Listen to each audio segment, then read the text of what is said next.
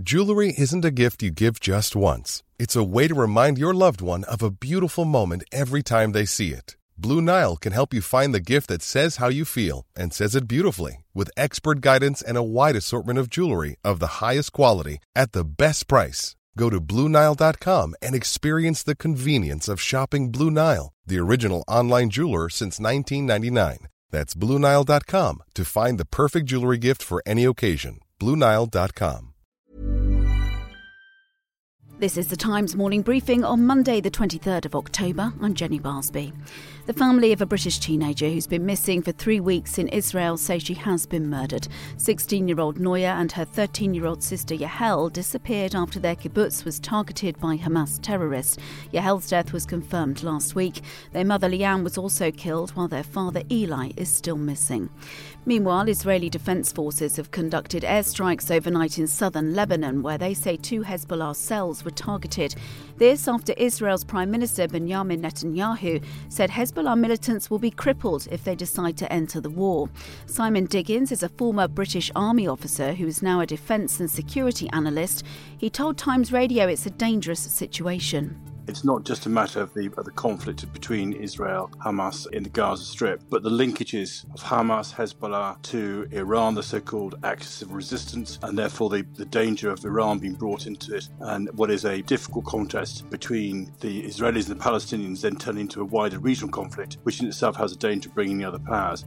Here, and the Home Secretary is planning to challenge the way a pro Palestinian march in London was policed on Saturday. Suella Braverman wants to know why a protester who was filmed shouting Jihad, Jihad wasn't arrested.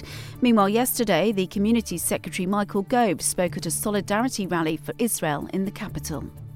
The biggest, most horrific slaughter of Jewish people since the Holocaust carried out by terrorists, an act of evil, unparalleled evil and barbarism. We must stand together against it. We must stand for life.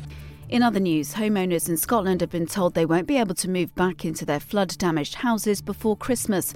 It's after Storm Babet wreaked havoc across large parts of the UK over the weekend. Some parts of England are being warned to expect more flooding over the coming days, with heavy rain forecast for Tuesday and Wednesday. Lacey Beck is a reporter in Nottinghamshire, one of the worst affected areas people that are having to leave their homes and you know not knowing how bad their damage is going to be when they get back. And even about their cars you know being stuck inside and seeing your car on the street i believe it was the environment agency putting out advice earlier saying you know just one egg cup of water is enough to damage your engine. And with the cost of living crisis as well like you said months years it's um it's not a good time for people to have to pay all this out in damages.